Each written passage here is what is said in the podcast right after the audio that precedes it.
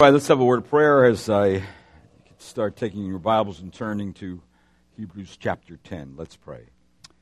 Lord, this morning, as I approach the Word of God and, and preach your Word, I pray, Lord, that your Word would be met by the power of your Spirit, that you would drive home to our hearts the truths contained therein.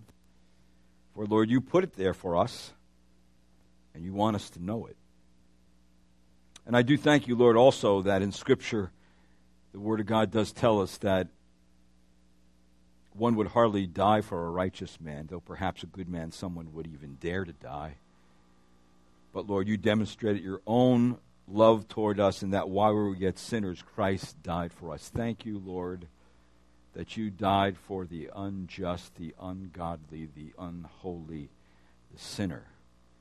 Uh, that means we all qualify and Lord, we praise you for that. Help us to continue to grow deeply in our faith so we would not waver or have doubt too long before the Word of God clears things up. And I pray, Lord, that you would establish us again in the truth of the great sufficiency of the sacrifice of Christ, both now and forever. And I pray this in your name. Amen. All right, let's take our Bibles and turn to Hebrews chapter 10. And as you turn there, I just want to set up what is where I left off. There, it's been a little bit of time since I've been uh, in Hebrews, at least one week. Um, but the last time I was there in Hebrews, we ended with the thought that Christ's sacrifice was necessary and superior because it is the only sacrifice that consummates everything. It's the only sacrifice that brings everything to a conclusion. It's like you start a book, you want to finish the book and come to the end, right? You want the book to go on and on and on and on because you, you lose track somewhere down the line. Well, the Lord's sacrifice did that. There was a, a very significant phrase found in chapter 9. Look at verse number 26 it says, otherwise he would have needed to suffer uh, often since the foundation of the world, but now, once at the consummation of the ages, there's that phrase.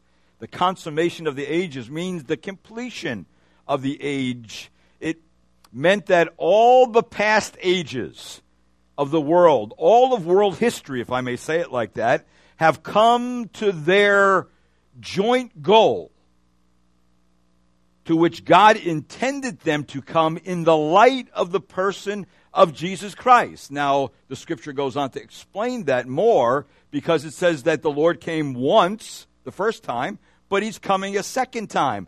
But God had a goal for the first coming. And of course, the goal of the first coming is found in chapter 9, verse 26. And it's simply this the purpose of his appearing the first time was to put away sin. That's why he came. It says, He has been manifest to put away sin by the sacrifice of himself. And then what did he do? He appeared in heaven, seated face to face with the Father for us. And then in heaven, he began, remember, I go and prepare a place for you. And if I go and prepare a place for you, I will come again, right?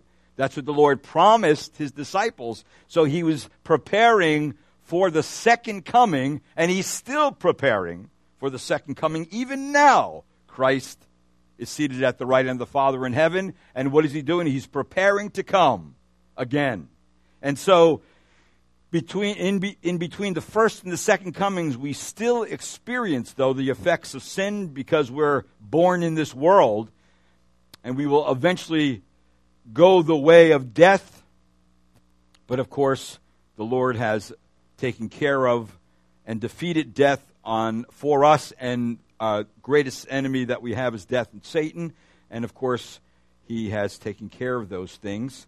And of course, in Romans, excuse me, in Hebrews nine twenty seven, that verse we always use, and in, inasmuch as much as it is appointed for men to die once, all right, and then of course that's what we're appointed to do, uh, to die once. But remember, uh, when we think about that, after that comes the judgment. So God's verdict of acquittal could be heaven, or his verdict of condemnation could be hell. And the Bible never speaks about a place called purgatory, ever. That is not anywhere in biblical theology. So there's either one or two. And it's always like heaven or hell, a light or darkness, a God's way and every other way. So it's, it's specific here in Scripture for those who have been bought by the blood of Christ. The throne of judgment has been changed to the throne of mercy. Isn't that great when you come to the, the Lord and you believe in the Lord? Uh, that his throne of judgment, what was against you, is now changed. It's reversed. It's now God has nothing but mercy on his kids, nothing but grace on his kids. He, he lavishes grace on his kids. That's how the Bible describes it. But for those who have not and did not come and do not come to Christ, after they die, are ushered into the throne of judgment. So, see, the first come, coming has taken care of everything, and that's what we're still preaching. We're, I'm preaching the effects and the purpose of the first coming for God to take away your sin, nail your sin to the cross, and for God Himself to give you not your righteousness, you have none, but His own righteousness, which makes you acceptable to the Father, and now you become the beloved of God and can enter into God's presence. Why? Based on everything Christ did for you on the cross. But the Bible speaks of something else. Verse number 28 of chapter 9, just by way of background. So Christ also, having been offered once to bear the sins of many, will appear a second time for salvation without reference to sin to those who eagerly await him. So here, Hebrews brings up the second coming. He will appear a second time. Will he do that? How do we know God will do it? Because he did it the first time. Why wouldn't he do the same thing? He came the first time. He's coming again. All right, so we can we can uh, rest assured that God tells us the truth. He's coming again. But why is he coming? Here's the purpose. He's coming for salvation. Now, wait, wait a minute. I, I thought he came the first time for salvation, but look what it says: without reference to sin. So, see, it's not in reference to shedding blood or sacrificial death as a substitute for sinners or fulfilling all those shadows and types. He fulfilled all those. All these have reference to sin and his finished work. No, he will appear a second time to fulfill his new covenant promise. All right? To come and get us, to finish our salvation, to glorify us. All he foreknew he predestined. All he predestined, he called. All he called, he justified. And all he justified, he what? He glorified, right? So Christ comes a second time for his children to utterly complete their salvation because remember, we have the promise of the resurrection, right? That what's really keeping us from God's presence is our own bodies, our own mortality. That uh, we are held back here by our bodies. And so someday we're going to have a new body to be able to spend time with the Lord forever and ever and ever. So this is our when our salvation will be forever completed by God. Remember, God brings everything to consummation. But it's interesting how the writer of Hebrews, actually the preacher of Hebrews, mentions this in verse number uh, 28, where he says he comes the second time for salvation without reference to sin to those who what? Eagerly await him. Uh, this is all part of the covenant promise that God's people desire his presence. God's people living on the earth are living in anticipation of his coming. At least they're supposed to do that. God, God's people who who know Christ as their Lord and Savior, isn't that how we're supposed to live? In anticipation of Christ's coming. Right? We're, and to do it eagerly, wanting in our heart for the Lord to come. As Jeremiah 31 tells us, I will put my law within them, and on their heart I will write it, and I will be their God, and they shall be my people. See, the new covenant people will obey God because they want to because they have been given the ability to obey and the power to obey by the Spirit of God. They want Christ to come, they want to be with Him. I don't know if I meet many Christians who have that eagerness. And maybe it's because they're really not learning what it says in the Bible. They're not learning the Bible. They're not learning what God says about Himself in Scripture. Because when you do, God, truth sanctifies you. It sets you apart from all other ways of thinking, even from your old way of thinking. And it makes you think in a way like God wants you to think, actually. So I can know what God's will is. I can know what God's plan is. I know what God's going to do. I know that. I don't, I'm not in doubt about it. Why? It says it right here in Scripture. And so these verses lead up to chapter 10, which now emphasizes the sufficiency of Christ's sacrifice, meaning that everything else was and is and will forever be deficient, subpar when compared with Christ's sacrifice of himself on the cross for salvation. Now, if you didn't get it by now, Hebrews is a Christocentric book. Is it not? It's about Christ, and Christ is right in the middle, right in the center. If you miss the point that Christ is the one you must come to for salvation, then you've missed it. So there's two things that help us understand the sufficiency of Christ's sacrifice. And here's the first one found in verse 1 through 3, but I want to look at some of the details here in verse number 1. And here it is that Jesus' sacrifice is sufficient because it is the reality of the shadow. Say, well, what do you mean by that? Well, there's two things I mean by that. The first one is that the law was never able to bring someone to the goal or save them completely and bring them into a right relationship and a continual relationship with God. It was never able to do that. It was never designed by God to do that. All right? So the Mosaic law, look at verse number one. For the law, since it was only a shadow of the good things to come and not the very form of things. All right, let me just stop there for a minute. So it, it is the Mosaic law with its sacrificial system it was only a nebulous shadow, a mere silhouette, a form without reality. That's what it was. And that's what it's telling us here in Scripture that the law was, since it was only a shadow, it was a pale outline cast by an object, which is the reality.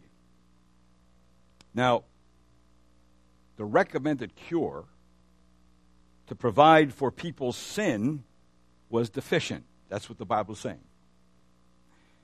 It was deficient to bring a person in close fellowship with God.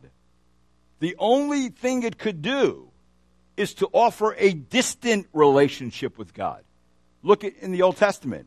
You had to have the camp set up, you had to have the tabernacle with the fence around it, you had to have the tabernacle with, with the two rooms, which you had the Holy and the Holy of Holies, and the only one who can go in that room, uh, the Holy of Holies, once a year is the high priest, and the people were on the outside. They could not get close to God. Right? That's was always the picture in the Old Testament that, listen, they could only have a distant and irregular contact or relationship with God. Yet, the shadow of the law and the sacrificial system, they were not valueless. And for this reason, because if there is a shadow, then there is a real object which casts the shadow, right? If I see a shadow of a dog on the wall, well, the shadow itself cannot hurt me, but I know that the light is being shined on that object which is casting the shadow. So, see, there's a real object when there's a shadow. There's a real form when there is a shadow. And so, see, a real object which casts that shadow, which also means that the reality is not very far away. So the shadow has value because it is connected with substance and with promise. Not only is it the substance that casts the shadow, but it's the promise that goes with it from the Old Testament that the Lord would do this thing. So when the shadow drops away, then the substance or the reality will be revealed. And you see the true and the detailed picture of the sacrifice that God would provide is Jesus Christ. So, in other words, Jesus Christ is the reality. He is the one who casts the shadow. So, when it came to the law, when it came to the sacrificial system, what was that? That was the shadow of the reality, which was always Christ, right? And we saw that dimly. We didn't see that clearly in the Old Testament, though the prophets kept prophesying it over and over and over. So, see, the law was never able to bring someone to full salvation, to the goal. Was never able to do that, and it was never designed to do that. So don't get that wrong. There was nothing wrong with the law. Nothing wrong with God's plan. That's the way God planned it. But remember, God didn't start with John chapter 1 and or John chapter 3 16. He started with Genesis chapter 1, didn't he? And he, he built his revelation historically. So everything is established. The whole plan of redemption is, is unfolded as you read the Old Testament. If you've been reading through your Bible, you should be coming now to the end, November and the beginning of December. Uh, and some that you're in, you should be in Daniel in the Old Testament now, and then in the Psalms, and then it's just a, you can see every year as you read through it that God has revealed His plan to us. He didn't keep anything back from us. He's, it's there right in the Word of God. We just got to read it, study it, and give ourselves to it. But there's a second thing that the sacrificial system was never able to bring to completeness either. Look at it, it says in verse number one. It says, For the law, since it, it has only a shadow of the good things to come and not the very form of things, can never, by the same sacrifices which they offer continually, year by year, make perfect those who draw near. So, this is what it's saying here. Two things, actually, that these sacrifices that the people brought, and believe me, those sacrifices were required by God for them to bring so they can approach God, right? They were all required. But these sacrifices, number one, it says right in Scripture, had no ability. That means, I could say it this way, can never. In other words, it had no effectiveness to bring someone to complete salvation. And remember this a genuinely effective thing does not need to be repeated repetition is proof that there remains a deficiency. That's why the offerings had to come day by day and month by month and year by year. And you had the burnt offering and the peace offerings and the voluntary, voluntary offerings and the sin offerings all had to be brought to God over and over again. So the repetition shows that it was not something that was designed to bring someone to a complete and a, a relationship with God. A second thing it says there in verse number one that it had no ability. Look at the, look at the last part of verse number one. It had no ability to, to make perfect those who drew, draw near. So that means this everyone who came to worship God, everyone who came to worship God, they could never get their souls purified. They could never get their souls purified. Now, here's an interesting point in Scripture. If the law and its sacrificial systems were able, able, were, were effective to do that, were effective to purify people's souls, two things would have happened. Here's the first thing that would have happened in verse number two. It says this that the sacrifices would have stopped. They would have stopped dead. Boom. Look what it says. Otherwise, would they not have ceased to be offered? Verse number 2, chapter 10 of Hebrews. All right, so if these were the law and the sacrifice, sacrificial system, were, if they were supposed to do, if they were designed to do with, with what people would hope they would have done, then all the sacrifices would have stopped. We wouldn't have to have priests, priests offer sacrifice after sacrifice after sacrifice. A second thing that would happen if these were effective was number two, in verse number two, that the worshipers, those who came continually to worship, would have no more consciousness or sense of sin. Look what it says. Because the worshipers, having once been cleansed, would have no longer have had consciousness of sins. See, it's saying there, listen, that if these were effective, that they wouldn't be guilty of their sins. They wouldn't be guilt ridden. They wouldn't have a conscient consciousness of all the sins they have committed. All right? So that means this every time the Israelite, even according to God's prescribed method, went and offered sacrifice to approach God because they wanted to worship Him, they walked away with still guilt in their heart. They walked away knowing that they were not completely purified. All that they were made was ceremonially clean to approach God at that particular point, not to be able to live with God forever in His holy presence.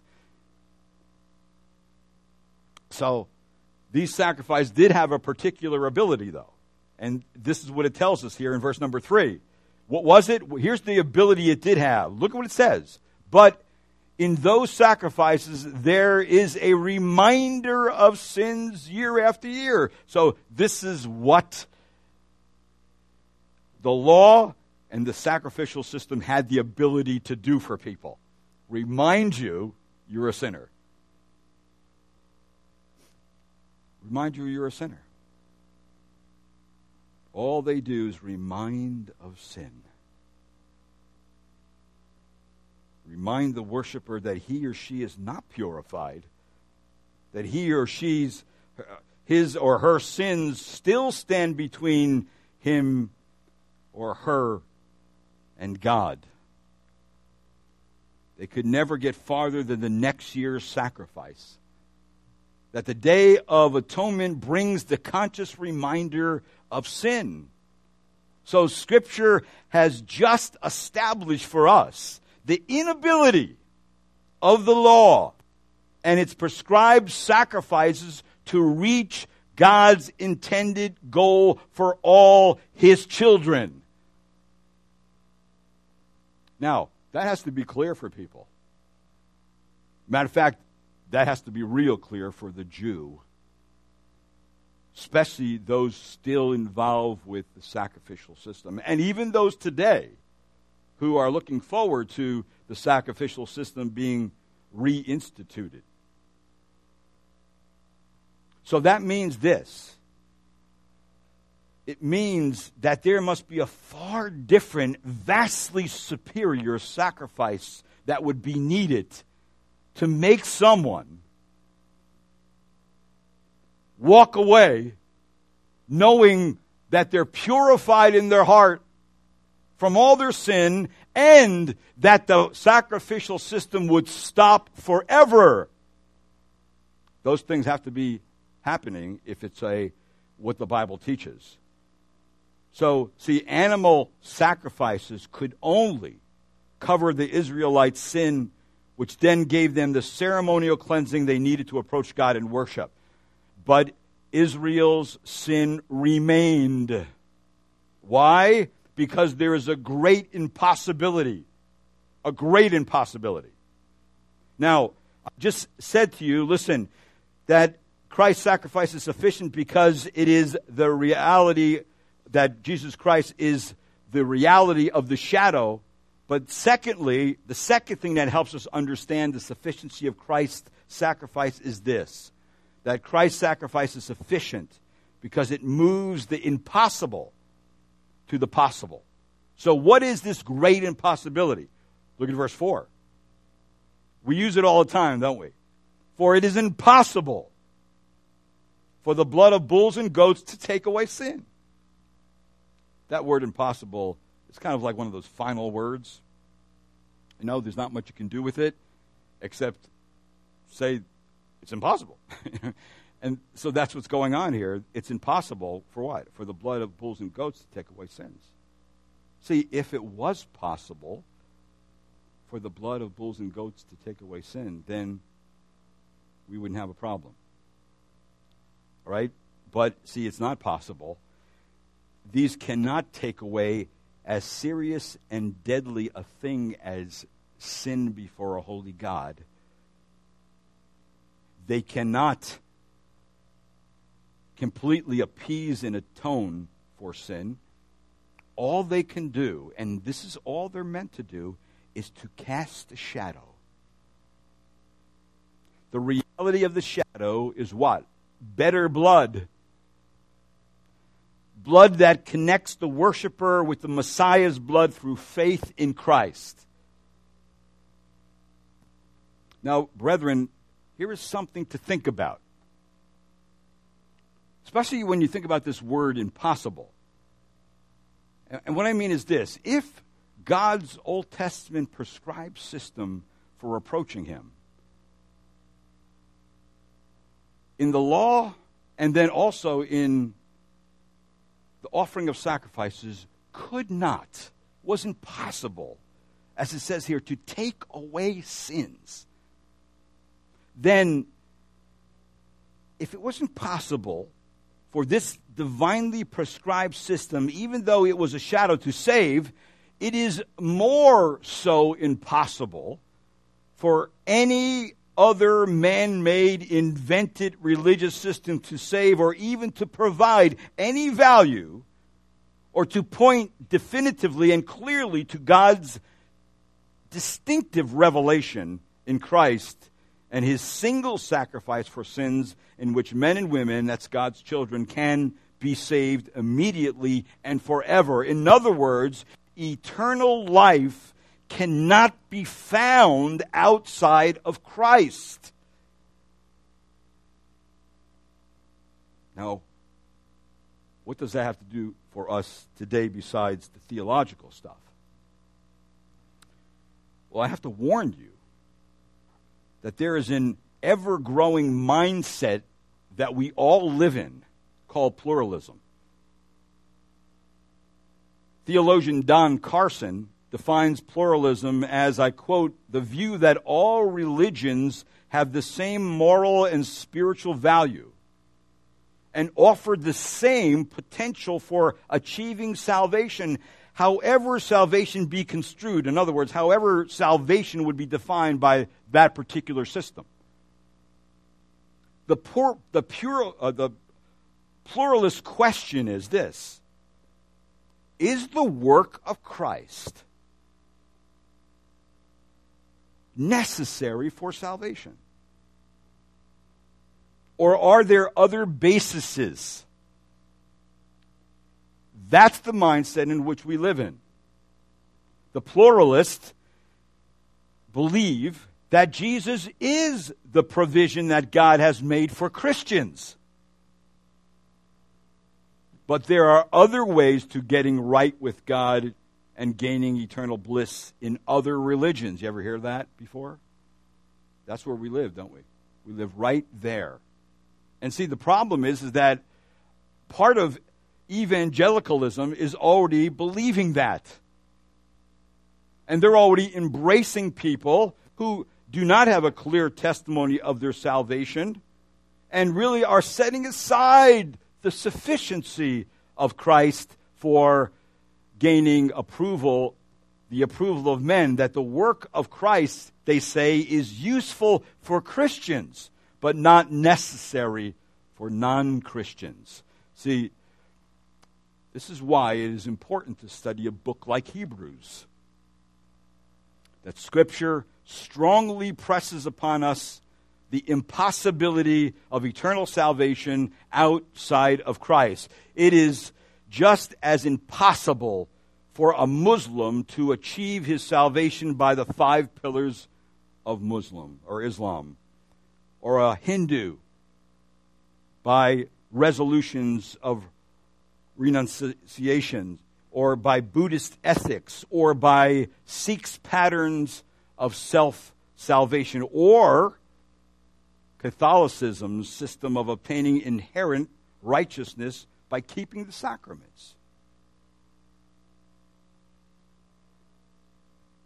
So then, it cannot possibly be that though his death was necessary for the salvation of some, most could equally attain it by other means.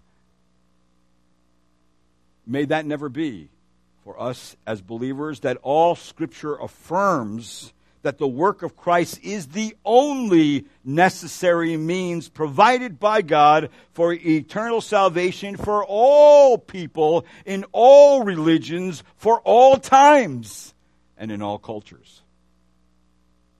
There is no other way but Christ. And that's what this book is establishing for the Jew who wanted to go back to the system of Judaism.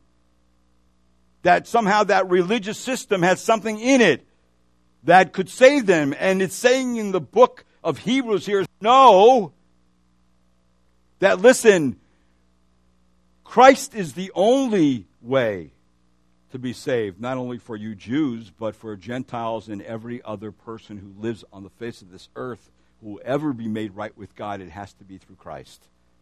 There, there just is no other way. And yet, students go into college classrooms, they go into high school classrooms, they go into grammar schools, and what do they hear? They hear all religions are the same. They're all leading to the same path in their, their own way, and they all lead to God. Wrong. No, wrong. There's only one that leads to God, and that's Christ Jesus. And I don't call that a religion, I call that a relationship, right? Now, the thing is, is that is that exclusive? Is that narrow? Yes, it is. Does it get people mad and upset? Yes. But it's the truth. It's the only thing that can save people. Christ is the only one who could save people. Now, for your information, this next section of Scripture, in verse number 6 through 9, the author is quoting from the Septuagint. Now, remember, the Septuagint is the Greek translation of the Old Testament. And he's quoting Isaiah 40, verse 6 through 9, and he's stressing this very point. He's driving this very point home. And the point he is making here is in Isaiah 40 is the only effective, the only sufficient sacrifice is Jesus Christ. And from Scripture, this has always been God's plan and purpose. Now, what do I mean?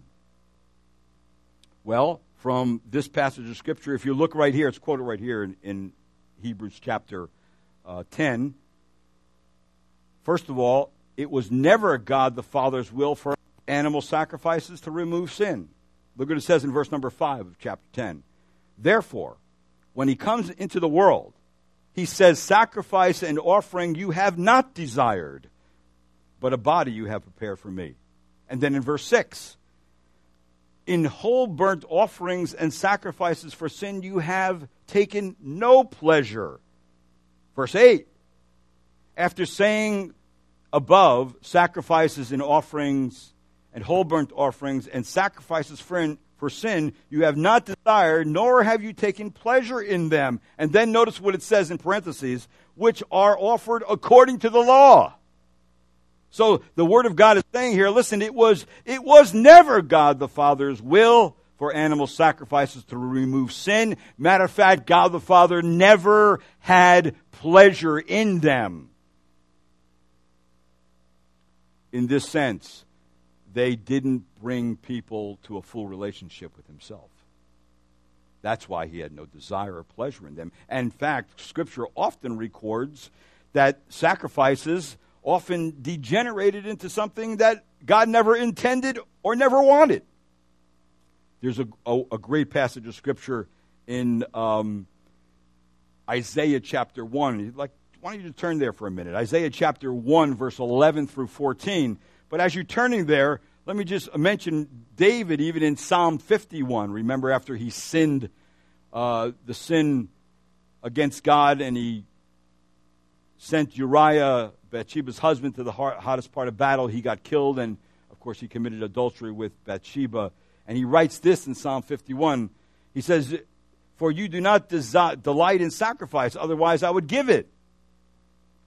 You are not pleased with burnt offering. The sacrifices of God are a broken spirit, a broken and a contrite heart. Oh God, you will not despise. But look at Isaiah 1 and verse 11.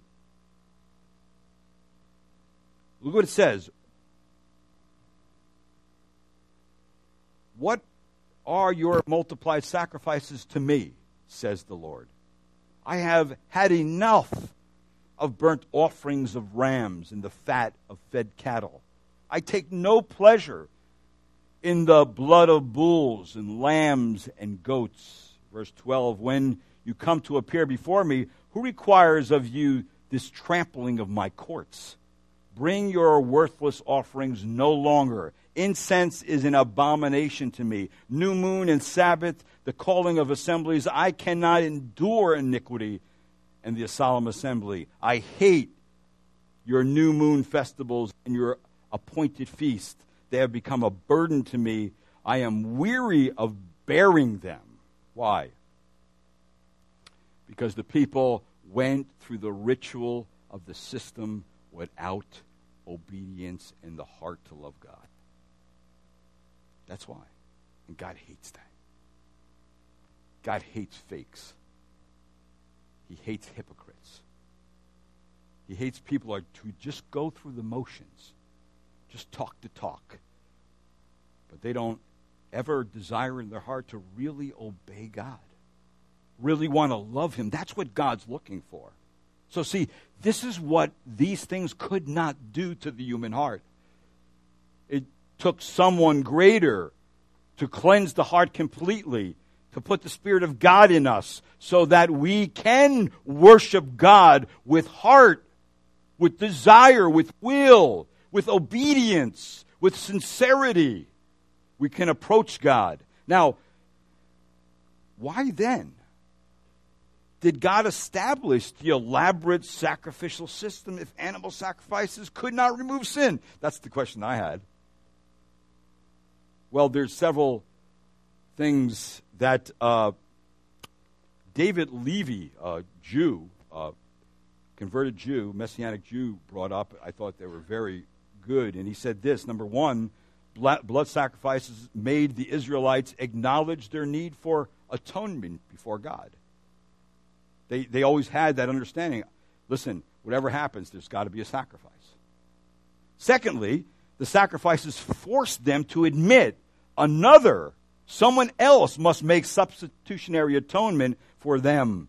They could not atone for their own sin. They could not save themselves. Someone else had to do it for them. So this idea of substitution was in their mind. Great idea all throughout the scripture, right? Third thing, sacrifice which originated in the mind of God enables people to have their sins covered before approaching Him in worship, at least temporarily. And then, fourthly, sacrifices pointed to the day when Christ would once for all atone for sin. Remember, these sacrifices and the law were a shadow for what will come. The reality is coming, and the reality has come, and the reality is Jesus Christ. So in Jesus Christ, we can have full and final and complete salvation. Now, I said, first of all, that it was never the Father's will for animal sacrifice to remove sin. But secondly, in this psalm, it was always the Father's will that the Son become the true sacrifice for sin. Look at verse 7 of Hebrews 10. Then I said, Behold, I have come. In the scroll of the book it is written of me. What is it written? To do your will, O God. Verse 5 But a body you have prepared for me. Now, if you notice in the Word of God, is talking about this is one of those messianic psalms. It says, then I said, Behold, I have come in the scroll of book. It is written of me. Jesus is talking about the Word of God being written about who? Him. The Psalms, the Old Testament. Remember Moses, the Psalms are written about him. Everything in the Word of God is written about Christ. All right, so therefore, what I'm saying is that it's the Father's will that the Son would always be the sacrifice. Look what it says in verse 5 but a body A body you have prepared for me. Jesus Christ was being prepared to be the sacrifice for sin.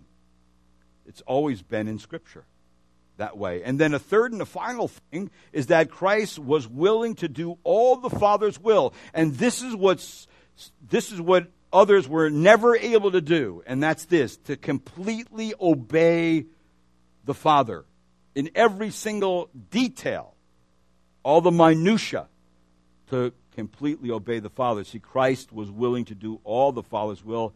Verse 7, it says this Then I said, Behold, I have come. In the scroll of the book, it is written of me to do your will, O God. And then in verse number 9, then he said, Behold, I have come to do your will. And then he says this He takes away the first in order to establish the second. What does he mean by that? He means, listen, the demise of the Levitical sacrificial system.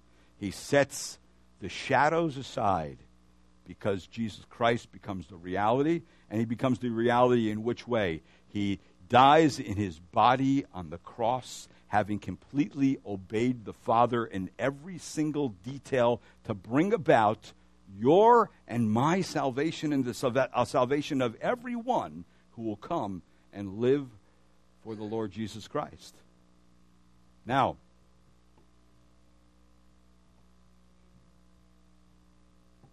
that means two things. That if Jesus' sacrifice was what the Word of God said it would be, two things have to happen. Number one, sacrifices must stop. And secondly, the removal of guilt of the worshipers who approach God. Don't you have those both things happening? Is there any sacrificial system today? What happened to it? 70 AD. Stopped. Did it ever come back again? No. Why? Because it can't. In reality, it can't in the sense of Scripture because if you notice in verse number 10 what it says, by this will we have been sanctified through the offering of the body of Jesus once for all. That once for all means an end to every all the sacrifices, but at the same time it's able to sanctify the worshiper, to set them apart that God wants obedience to his will, loving, willful obedience is the only true sacrifice. So when Jesus was the perfect sacrifice because he perfectly did the Father's will, and by it, Jesus brought purified sinners into a continual relationship with God, as it says in our scripture here. He sanctified through the offering of the body of Jesus Christ once for all, setting aside and fulfilling the law, fulfilling all the types and shadows and pictures of the sacrificial system, and then ended it. It's not needed anymore. He ended it. All right? And it is ended. But you know, it does say something about you and I that when we look at the cross, when we look at the cross, we should not linger thinking about our sins. We ought to confess our sins, but not linger on our sins for this reason. We should linger upon Christ. We should linger upon his substitute in our behalf. We should linger upon how he made you and I righteous by his death. See, we need to be thinking on those things. You think too long upon your own sin, and it drags you right down to the pit. Right? But if I take my sin, give it to Christ, He died for it already, it's taken care of already. I am I can walk away in my conscience purified. That's why Paul freaked the Jews out when he says, Listen, in my conscience, I'm clear. It's clear in my it freaked them out. What do you mean? How can anybody be clear in their conscience? Because he understood the sacrifice of Christ. That Christ has cleansed you from every bit of sin. Yesterday, today, and the sin I'll commit tomorrow is under Christ. Now, never in Scripture. Matter of fact, in Scripture it says that if you think you can go on and sin and everything's all right, may that never be. Right? because a habitual sinner shows the seed of God is not even in them. They're not even a believer. But a, a, a Christian, someone who's come to, a follower of Jesus Christ, a follower of Yeshua, a follower of Messiah, can every day of their life walk around knowing they're purified in their conscience.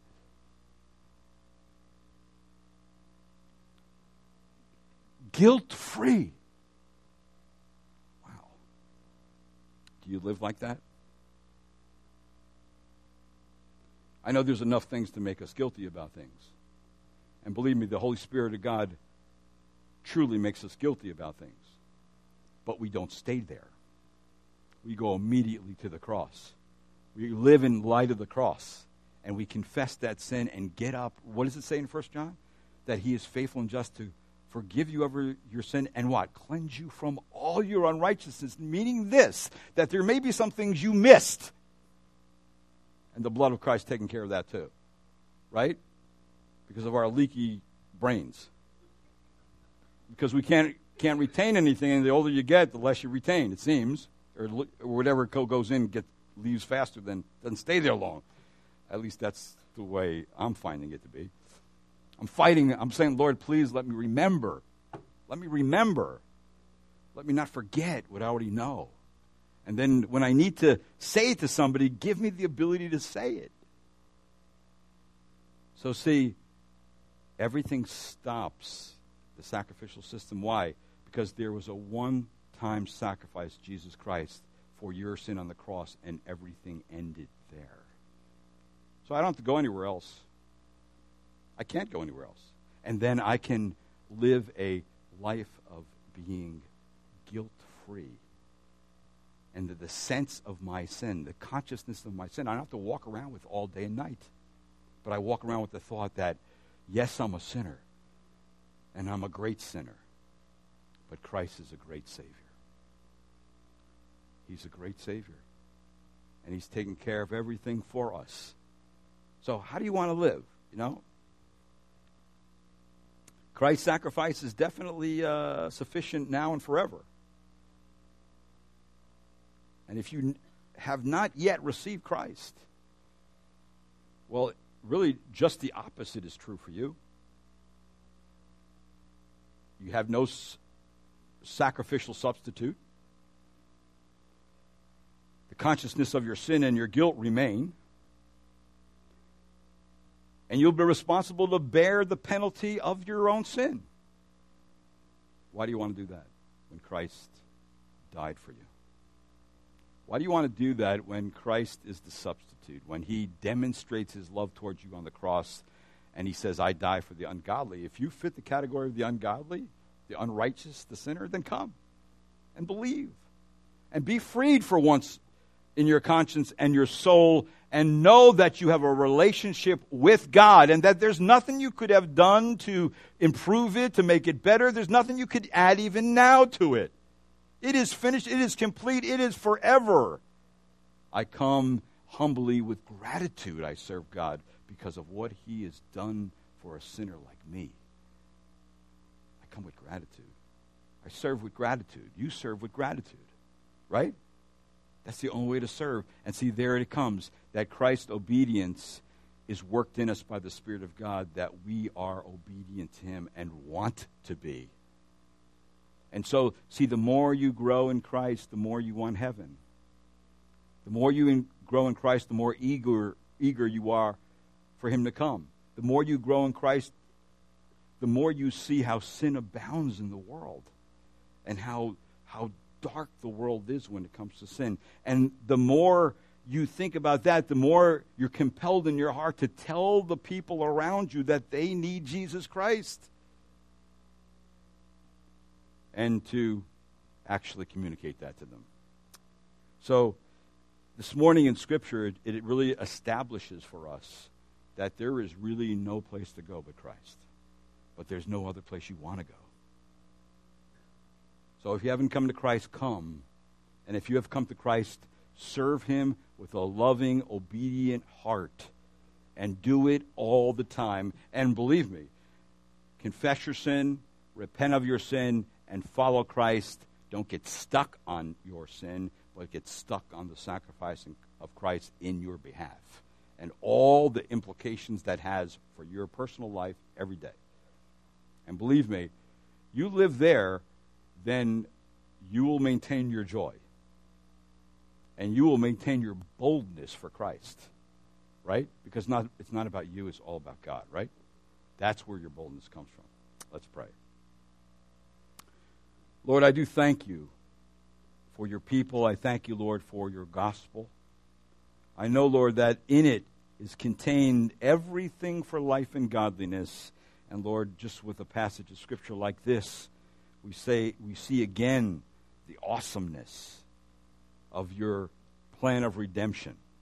And thank you, Lord, that many of us here have become the recipients of that sacrifice.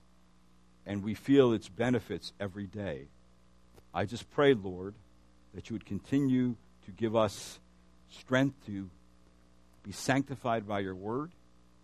And Lord, continue to enable us to serve you with a willful, joyful heart. And Lord, for those who don't know you, that they may come soon, even today, to confess you as their own Lord and Savior and believe in you. I pray this in Christ's name. Amen. Let's stand together.